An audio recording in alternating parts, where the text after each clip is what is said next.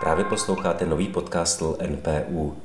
Mé jméno je Tomáš Řepa a každý měsíc vám přináším přelety důležitých a zajímavých událostí, které se staly v oblasti památkové péče a kulturního dědictví. A to ne u nás, ale i ve světě. Co důležitého se událo v památkové péči v poslední době a nemělo by vám uniknout? Staňte se průvodcem pro nadcházející sezónu 2022. Pokud chcete zažít neopakovatelné chvíle v jedinečném prostředí, které vám žádný jiný zaměstnavatel nenabídne, nabízíme vám již nyní pro nadcházející turistickou sezónu práci průvodce. Rady a zámky postupně na webových stránkách uveřejňují informace pro nové nebo staronové uchazeče o provázení.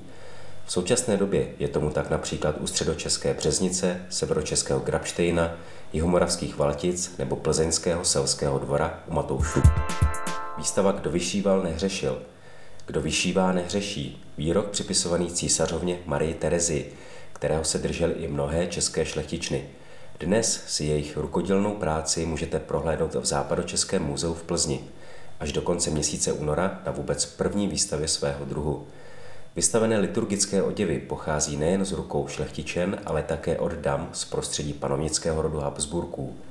Vystaveny jsou například i šatičky určené pro vzácnou sošku Panny Marie Svatohorské. Exponáty zapůjčily jednotlivé zprávy NPÚ z hradů a zámků, ale i další státní i soukromé instituce. Na výstavě uvidíte také instalaci zámeckého salonu a zámecké kaple. Pro návštěvníky jsou připraveny komentované prohlídky a přednášky. S mariánskou soškou ze Svaté hory u Příbramy je spojena i dnešní otázka. Z jakého materiálu je vytvořena? Z vosku, dřeva nebo kamene? Květná zahrada a kamélie v Kroměříži. Od soboty 12. února do neděle 13. března 2022 bude ve velkém a palmovém skleníku Květné zahrady k vidění výstava jedné z nejvzácnějších evropských sbírek kamélí japonských. Okrasné rostliny pěstované v Asii stovky let se v Evropě rozšířily až v 18. století. Jejich sbírání se o další století později stalo zálibou nejen ve šlechtických kruzích. V Kroměříži vždy patřily k největším lákadlům tamní rostlinné sbírky. Pro kamélie se stavěly speciální skleníky a kvetoucí rostliny se používaly k výzdobě zimních zahrad. Květy kamélí byly ozdobou plesových šatů na evropských dvorech. Pro japonské samuraje ale znamenaly symbol smrti a znovuzrození. Kamélie jsou stále zelené keře nebo stromy a existuje několik stovek různobarevných odrůd. U nás pravidelně rozkvétají v zimě. Výstava bude přístupná denně od 9 do 16 hodin v rámci vstupného do zahrady. Víkendy doplní doprovodný program a také prohlídky s odborným komentářem. Caprichos Francisca Goyi.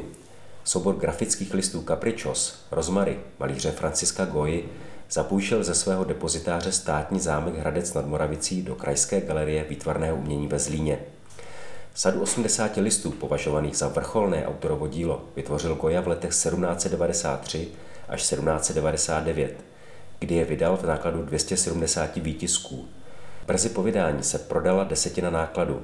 Zbylé však Goya pod hrozbou zásahu inkvizice stáhl a později úspěšně nabídl španělskému králi Karlu IV. Caprichos vyšly později ještě dvakrát. Majitel hradeckého panství kníže Felix Lichnovský zakoupil nejstarší vydání cyklu přímo na své cestě ve Španělsku. Výstava ve Zlínské galerii trvá až do 1. května 2022. A co se děje za našimi hranicemi? Global Game Jam je největší světová akce zaměřená na tvorbu her, která se koná po celém světě, ale vždy má na 48 hodin fyzickou základnu, kde se v podstatě formou hekatonu zaměřuje na vývoj videoher. Zkoumání procesu vývoje, ať už jde o programování, iterativní design, vyprávění příběhu nebo umělecké vyjádření, to vše je zuštěno do 48-hodinového vývojového cyklu.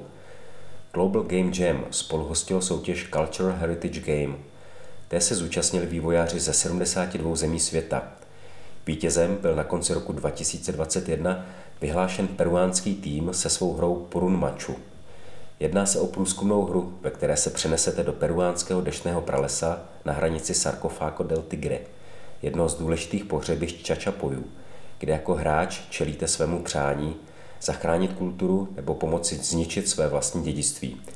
Čačapojové byli předhispánskou kulturou, která se vyvinula v oblasti amazonských And v Peru. Historikové ji nazývají kulturou stromových lidí nebo bojovníků z mraku. Jednalo se o válečníky, kteří bojovali a pohybovali se ve velkých nadmořských výškách na okraji amazonského pralesa. Čačapojové pěstovali zvláštní vztah ke svým mrtvým. Používali pohřební rituály a sarkofágy zvané Purun Machu, vyrobené na úbočí And. I když existuje mnoho teorií, které vysvětlují, proč se tento rituál praktikoval na tak nepřístupných místech, i nadále je obestřen velkým tajemstvím. A jaké zajímavé stavby se prohlašují za kulturní památky ve světě? Ve Spojených státech amerických na Floridě je to čerstvě plážový hotel Svatého Augustína. 20 let trvalo, než byl historický hotel zapsán do Národního registru historických míst. Po celou dobu se pracovalo na jeho obnově a zachování, než byl před pár dny zapsán jako památka americkou organizací US National Park Service, a to jak pro jeho národní význam v oblasti občanských práv, tak i regionální, historický a architektonický význam. Obnovu měla na starosti kulturní rada obce svatého Jana, která zachránila budovu před demolicí. Za pomocí grantů a soukromých darů se podařilo objekt stabilizovat. Obnovené první patro je dnes určené pro taneční a umělecké ateliéry. Rada v současné době spolupracuje s městem svatého Augustína na přípravě plánů na dostavbu druhého patra a v březnu se bude konat workshop, na kterém se ohledně dalšího využití vyjádří tamní komunita. Hotel svatého Augustína byl zapsán do Národního registru historických míst pro celostátní význam v rámci hnutí za občanská práva, známé jako hnutí svatého Augustína. Martin Luther King si jako třetí ze tří ženských měst vybral pro organizované protesty právě obec svatého Augustína. Protesty měly vzbudit pozornost v době, kdy americký senát projednával a schvaloval tolik odkládaný zákon o občanských právech v roce 1964. Hotel a okolní pláže byly dějištěm protestů, které aktivisté pořádali nepřetržitě od 17. června do 1. července 1964, tedy až do dne, který předcházel podpisu zákona o občanských právech prezidentem Lyndon B. Johnsonem. Nejznámější je protest, který se odehrál 25. června 1964 na pláži, kdy aktivisté podporující segregaci napadli blízké protestující. Záběry floridské dálniční hlídky, která výtržnosti rozháněla a stála přitom plně uniformovaná v oceánu, aby chránila protestující, patřily ve své době k mediálně nejvděčnějším. Objekt má i historický, i architektonický význam.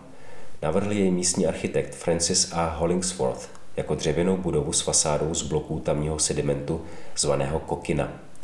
Hotel, který byl otevřen na svátek práce v roce 1940, je také jedinou budovou, která se dochovala z projektu pomocného mola ve svatém Augustínu.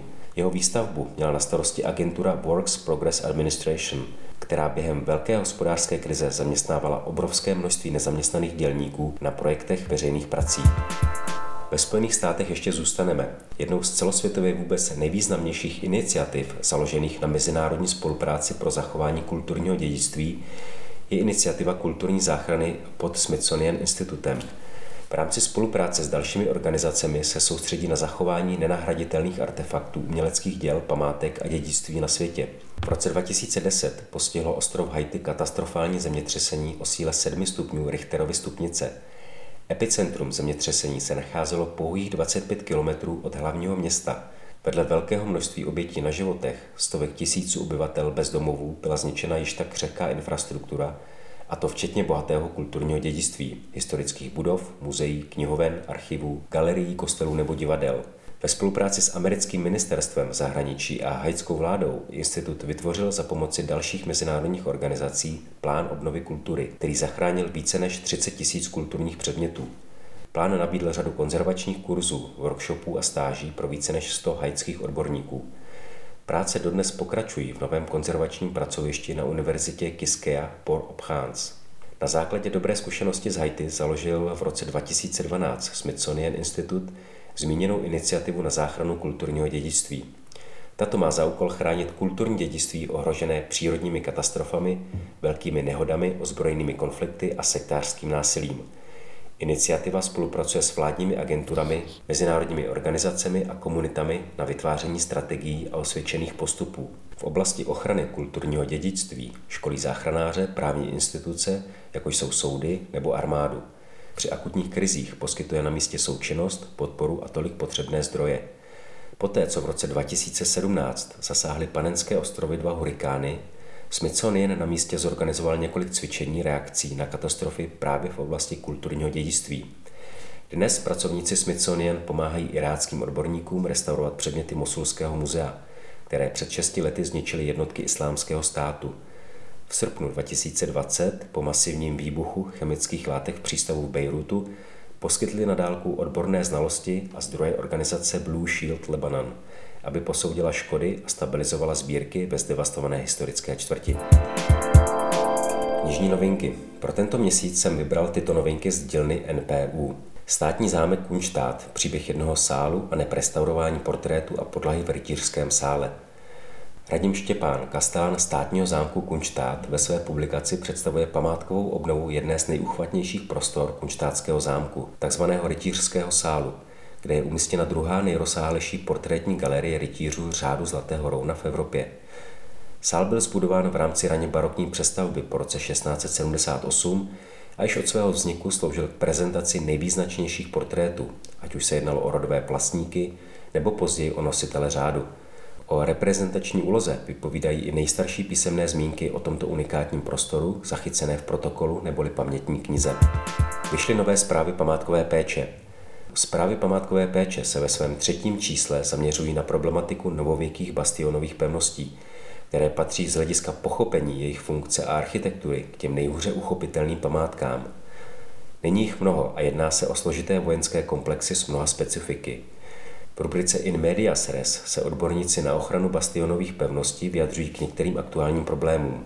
Karel Kibic se věnuje opravě malé pevnosti v Terezíně v letech 2011 až 2019. Jiří Hofman rozšiřuje terezínské téma v článku Ad Fontes, význam archivních materiálů při koncepci využití opevnění, následné projekci, stavebních pracích a údržbě na příkladu pevnosti Terezín. Další článek s názvem Zkušenosti ze sanací podzemního ochranného systému hlavní pevnosti Terezín je společným dílem Jolany Totové, Jiřího Smutného a Josefa Řeháka, kteří se v letech 2016 až 2017 věnovali průzkumu a opravám podzemních chodeb pevnosti. Téma bastionových pevností doplňuje článek Jana Malouška a Markéty Sekaninové o obnově částí pražského opevnění v posledních letech. Mimo hlavní téma v čísle vychází i několik dalších studií. Jan Havrda a Jaroslav Podliska v článku nazvaném Archeologie Malostranského náměstí v Praze shrnují základní údaje o památkové hodnotě historického podzemí jednoho z nejvýznamnějších pražských náměstí. Matuš Martinák se věnuje historickým vyobrazením, která poskytují cenné informace k pochopení památkové hodnoty slovenského města Levice, a článkem Květy Jordánové a Martiny Indrové průvodcovské texty v historické retrospektivě, nástroj edukace nebo ideologické manipulace pokračují zprávy památkové péče v publikování studií o prezentaci českých památek. Také další text volně navazuje na práce publikované v předcházejících číslech, tentokrát o pražském metru.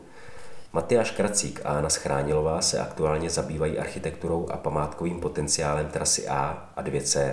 V článku Jana Čányho, Jany Tiché a Evy Wolfové se časopis věnuje středočeským sklárnám a téma industriálních památek doplňuje Alena Borovcová článkem Železniční architektura historická i současná mezi limity ochrany a modernizace. Oddíl uzavírá Eva Lukášová studií Parade šlávcima, parádní ložnice, čalovnické prvky ve vybavení parádních ložnic, zámeckých a palácových interiérů konce 17. a 18. století. Zaujali vás některý z titulů z naší produkce, najdete jej na e-shopu NPU. A máme tu odpověď na dnešní otázku, jaký materiál byl použit na vytvoření sošky Svatohorské Panny Marie. Ti, kdo typovali, že skulptura je vyřezaná ze dřeva, dodávám, že z ruškového, typovali správně. Pokud vás některé z témat zaujalo, navštivte náš web npu.cz. Po každém dílu podcastu pro vás připravíme souhrn i s odkazy na daná témata, kde si můžete dohledat další informace. Jsme u konce. Pokud nás chcete pravidelně sledovat, jsme na Facebooku i dalších sociálních sítích. Děkuji všem, kdo se podíleli na přípravě tohoto dílu. Loučí se s vámi Tomáš Řepa a budu se na vás těšit opět příště na konci února. Děkuji za váš poslech.